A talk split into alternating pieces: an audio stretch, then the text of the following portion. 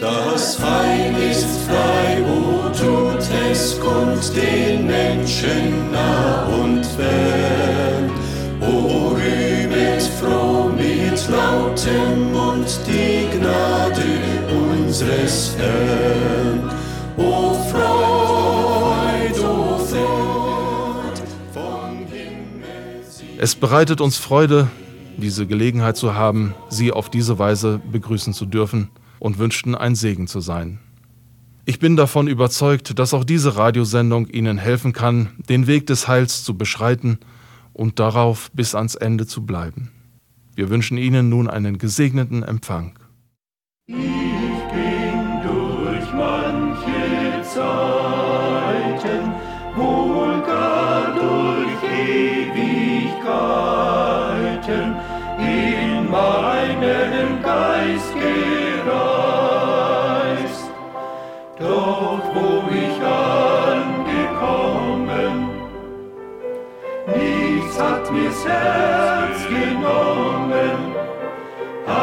Golgatha, als Golgatha, als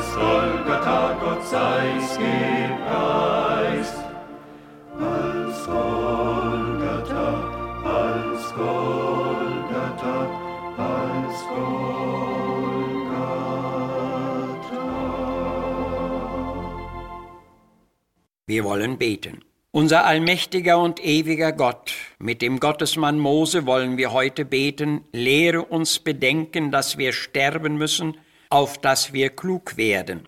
Wir wollen bedenken, wie wertlos und vergeblich alles Mühen und Wirken in unserem Leben sein kann. Kaum einer hält noch inne und fragt, was muss ich tun, dass ich selig werde? Jeder will schaffen und gewinnen und keiner weiß, was morgen ist. Herr, schenke uns bitte die Klugheit, um die Mose betete, und hilf uns, das zu wollen und zu suchen, was zu unserem Leben, zum ewigen Leben und dir zur Ehre gereicht. Amen. Ich bin gewandert von Land zu Land in tiefer Sehnsucht, das Herz entbrannt. Ich hab gesucht am Strom der Zeit und fand viel Tränen und Herzeleid. Ich sucht das Leben und fand nur Schein. Nun weiß ich nichts mehr als Jesus allein. In Sturm und Stille, in Lust und Pflicht, doch was ich suchte, das fand ich nicht. Nun bin ich müde, mein Herz ist leer, ein Wrack ist Boden der Sehnsucht mehr. Sucht das Leben und fand nur Schein. Nun weiß ich nichts mehr als Jesus allein. Aus dem Buch des Predigers wollen wir aus Kapitel 2 den 11. und 17. Vers zum Text lesen. Und Da heißt es, da ich aber ansah alle meine Werke, die meine Hand getan hatte und die Mühe, die ich gehabt hatte, siehe, da war es alles eitel und Haschen nach Wind und war kein Gewinn unter der Sonne. Darum verdross mich zu leben, denn es gefiel mir übel, was unter der Sonne geschieht, dass alles eitel ist und ein Haschen nach Wind. Ein Haschen nach Wind. Mit einem Haschen oder Greifen nach Wind hatte Salomo sein ganzes Mühen und Wirken verglichen. Siehe, es war alles nichtig und war kein Gewinn unter der Sonne, so sagt er. Wir wollen heute ausnahmsweise mal den ganzen Textzusammenhang lesen, um zu sehen, worauf der weise Salomo seine bedrückenden Feststellungen bezogen hatte. Er schreibt, Ich sprach in meinem Herzen, wohlan, ich will wohl leben und gute Tage haben, aber das war eitel. Ich gedachte meinen Leib zu pflegen, doch also, dass mein Herz mich mit Weisheit leitete, um zu begreifen, was Torheit ist, bis ich lernte, was gut wäre, was die Menschen tun sollten, solange sie unter dem Himmel leben. Ich tat große Dinge. Ich baute Häuser und pflanzte Weinberge. Ich machte mir Gärten und Lustgärten und pflanzte allerlei Fruchtbäume darein. Ich machte mir Teiche daraus zu wässern den Wald der grünenden Bäume. Ich hatte Knechte und Mägde und auch Gesinde im Hause. Ich hatte eine größere Habe an Rinder und Schafe, denn alle, die vor mir zu Jerusalem waren. Ich sammelte mir auch Silber und Gold zu einem Schatz und schaffte mir Sänger und Sängerinnen und allerlei Seitenspiel und nahm zu über alle, die vor mir zu Jerusalem gewesen waren. Meine Weisheit war mir geblieben und alles, was meine Augen wünschten, das ließ ich ihnen und wehrte meinem Herzen keine Freude, dass es fröhlich war von aller meiner Arbeit. Und das sollte der Lohn von aller meiner Arbeit sein. Da ich aber ansah alle meine Werke, die meine Hand getan hatte, und die Mühe, die ich gehabt habe, siehe, da war es alles nichtig und haschen nach Wind und war kein Gewinn unter der Sonne. Welch ein bedauerliches und doch kluges Ergebnis. Bruns gibt zu diesem Kapitel folgende kurze Erklärung.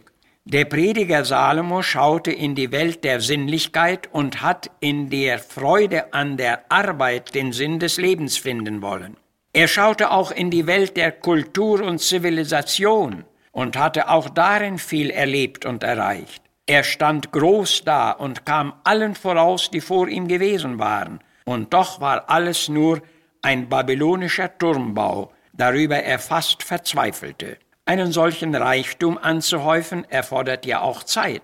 Salomo sah gewiss nicht nur alle aufkommenden Herrlichkeiten, sondern auch das abnehmende und dahinschwindende Leben der Menschen, und er sah es gewiss auch an sich selbst. In 1 Timotheus Kapitel 6 lesen wir, es ist ein großer Gewinn, wer gottselig ist und lässt sich genügen. Und das begründet der Apostel mit den Worten, denn wir haben nichts in die Welt gebracht und darum offenbar ist, wir werden auch nichts hinausnehmen. Bis hinein in unsere Zeit steht die Tatsache noch immer fest, dass sich niemand auch nur ein kleinstes Stück von allen zeitlichen Gütern mitnehmen werde. Wenn wir aber Nahrung und Kleider haben, so lasset uns genügen, so sagt Paulus weiter. Und darauf folgt die Warnung. Denn die da reich werden wollen, die fallen in Versuchung und Stricke, und viel törichte und schädliche Lüste, welche die Menschen in Verderben und Verdammnis stürzen. Denn Geiz ist eine Wurzel alles Übels, und das hat etliche gelüstet, und sie sind vom Glauben irregegangen und machen sich selbst viel Schmerzen. Aber du, Gottesmensch, fliehe dem, jage aber nach der Gerechtigkeit, der Gottseligkeit, dem Glauben, der Liebe, der Geduld, der Sanftmut, und kämpfe den guten Kampf des Glaubens und ergreife das ewige Leben, dazu du auch berufen bist. Unsere Väter hatten ihre Häuser, Höfe und Güter wiederholte Male verloren und haben deshalb wiederholte Male von vorn beginnen müssen. Sie haben es buchstäblich erfahren, dass es keine bleibenden Gewinne unter der Sonne gibt. Es ist ein Greifen nach Wind. Aber wie schwer kommen Menschen aus den eingefahrenen Bahnen ihres Lebens heraus. Sie setzen ihre Hoffnung auf den zeitlichen Gewinn, der im beständigen Aufstieg stehen muss, aber haben uns zum Beispiel nicht die letzten zwei Jahre wieder deutlich gelehrt, dass diese Gewinne sehr plötzlich einen schwersten Kollaps erleiden können? In ganzen Teilen der Welt war es zu einer erschütternden Wirtschaftskrise gekommen, schlimmste Wirtschaftskatastrophen aller Zeiten, Arbeitslosigkeit im kräftigen Anstieg, Billionen Vermögenverluste, Sparer bangen um ihr Guthaben. Das waren die Schlagzeilen, die die Medien setzten. Die Ursache dieser Katastrophe wird in der maßlosen Geldgier und im bodenlosen Leichtsinn gesehen. Erfasst von dieser Krise hatten sich zum Beispiel ein sehr erfolgreicher und zugleich hoch verschuldeter Unternehmer in der Nähe seines Heimatortes verzweifelt unter einen Zug geworfen. Er hatte es bis in die Spitze der Reichsten geschafft und gehörte zu denen, die niemals aufgeben und sich keinen Schlussstrich setzen können. Je mehr er hat, je mehr er will, Nie schweigen seine Wünsche still, so lautet ein Sprichwort. So hat der Reichtum dieser Welt tatsächlich schon viele Menschen betrogen und irregeführt. Bedauerlich ist es vor allem, dass diese Gewinne mit seltenen Ausnahmen von Gott ablenken. Man baut auf die eigene Macht und setzt sein Vertrauen auf den eroberten trüglichen Besitz. Warnend und ernst sagte Jesus einmal zu seinen Jüngern, liebe Kinder, wie schwer ist, dass die, so ihr Vertrauen auf Reichtum setzen, ins Reich Gottes kommen. Gott bietet uns höhere und bleibende Schätze an, die alle Krisen dieser Welt überdauern. Der weise Salomo war zu einer sehr wichtigen Einsicht gekommen. Er hatte erkannt, dass es keine beständigen, seligmachenden Werte in dieser Welt gibt. Es ist alles nur ein Haschen, ein Greifen nach Wind, den man ja doch nicht ergreifen noch festhalten kann. Entscheidend ist die Frage, was bleibt? Jeder Mensch muss sich einmal vor allem zeitlichen Besitz und von aller Geschäftigkeit und von allem Ruhm seines Lebens lösen, und was bleibt ihm? Und jeder Mensch, alle müssen einmal vor den Richterstuhl des gerechten Richters Jesus Christus treten. Und wie wird sein Urteil über unser Leben ausfallen? Der kluge Salomo hatte sich Gott zugewandt und um ein gehorsames Herz gebeten. Wäre das nicht auch ein weiser Entschluss für dich?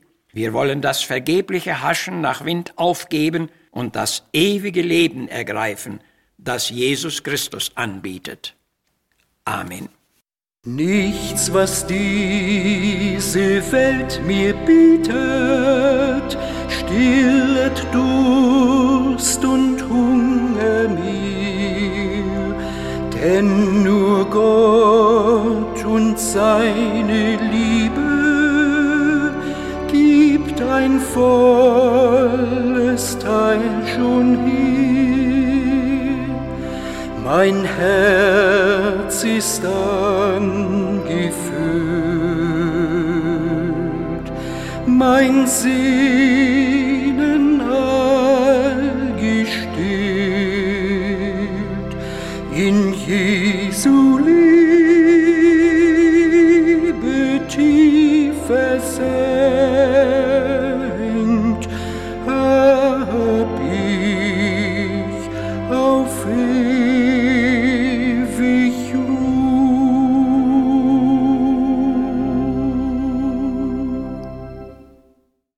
Wir hoffen, dass Ihnen dieses Programm gefallen hat und Sie nächste Woche wieder um die gleiche Zeit einschalten. Der Herr vermehre den Segen auch weiter im Nachdenken über sein Wort. Möchten Sie uns vielleicht schreiben? Unsere Anschrift ist Missionswerk der Gemeinde Gottes e.V., Zimmerstraße 3, 32051, Herford.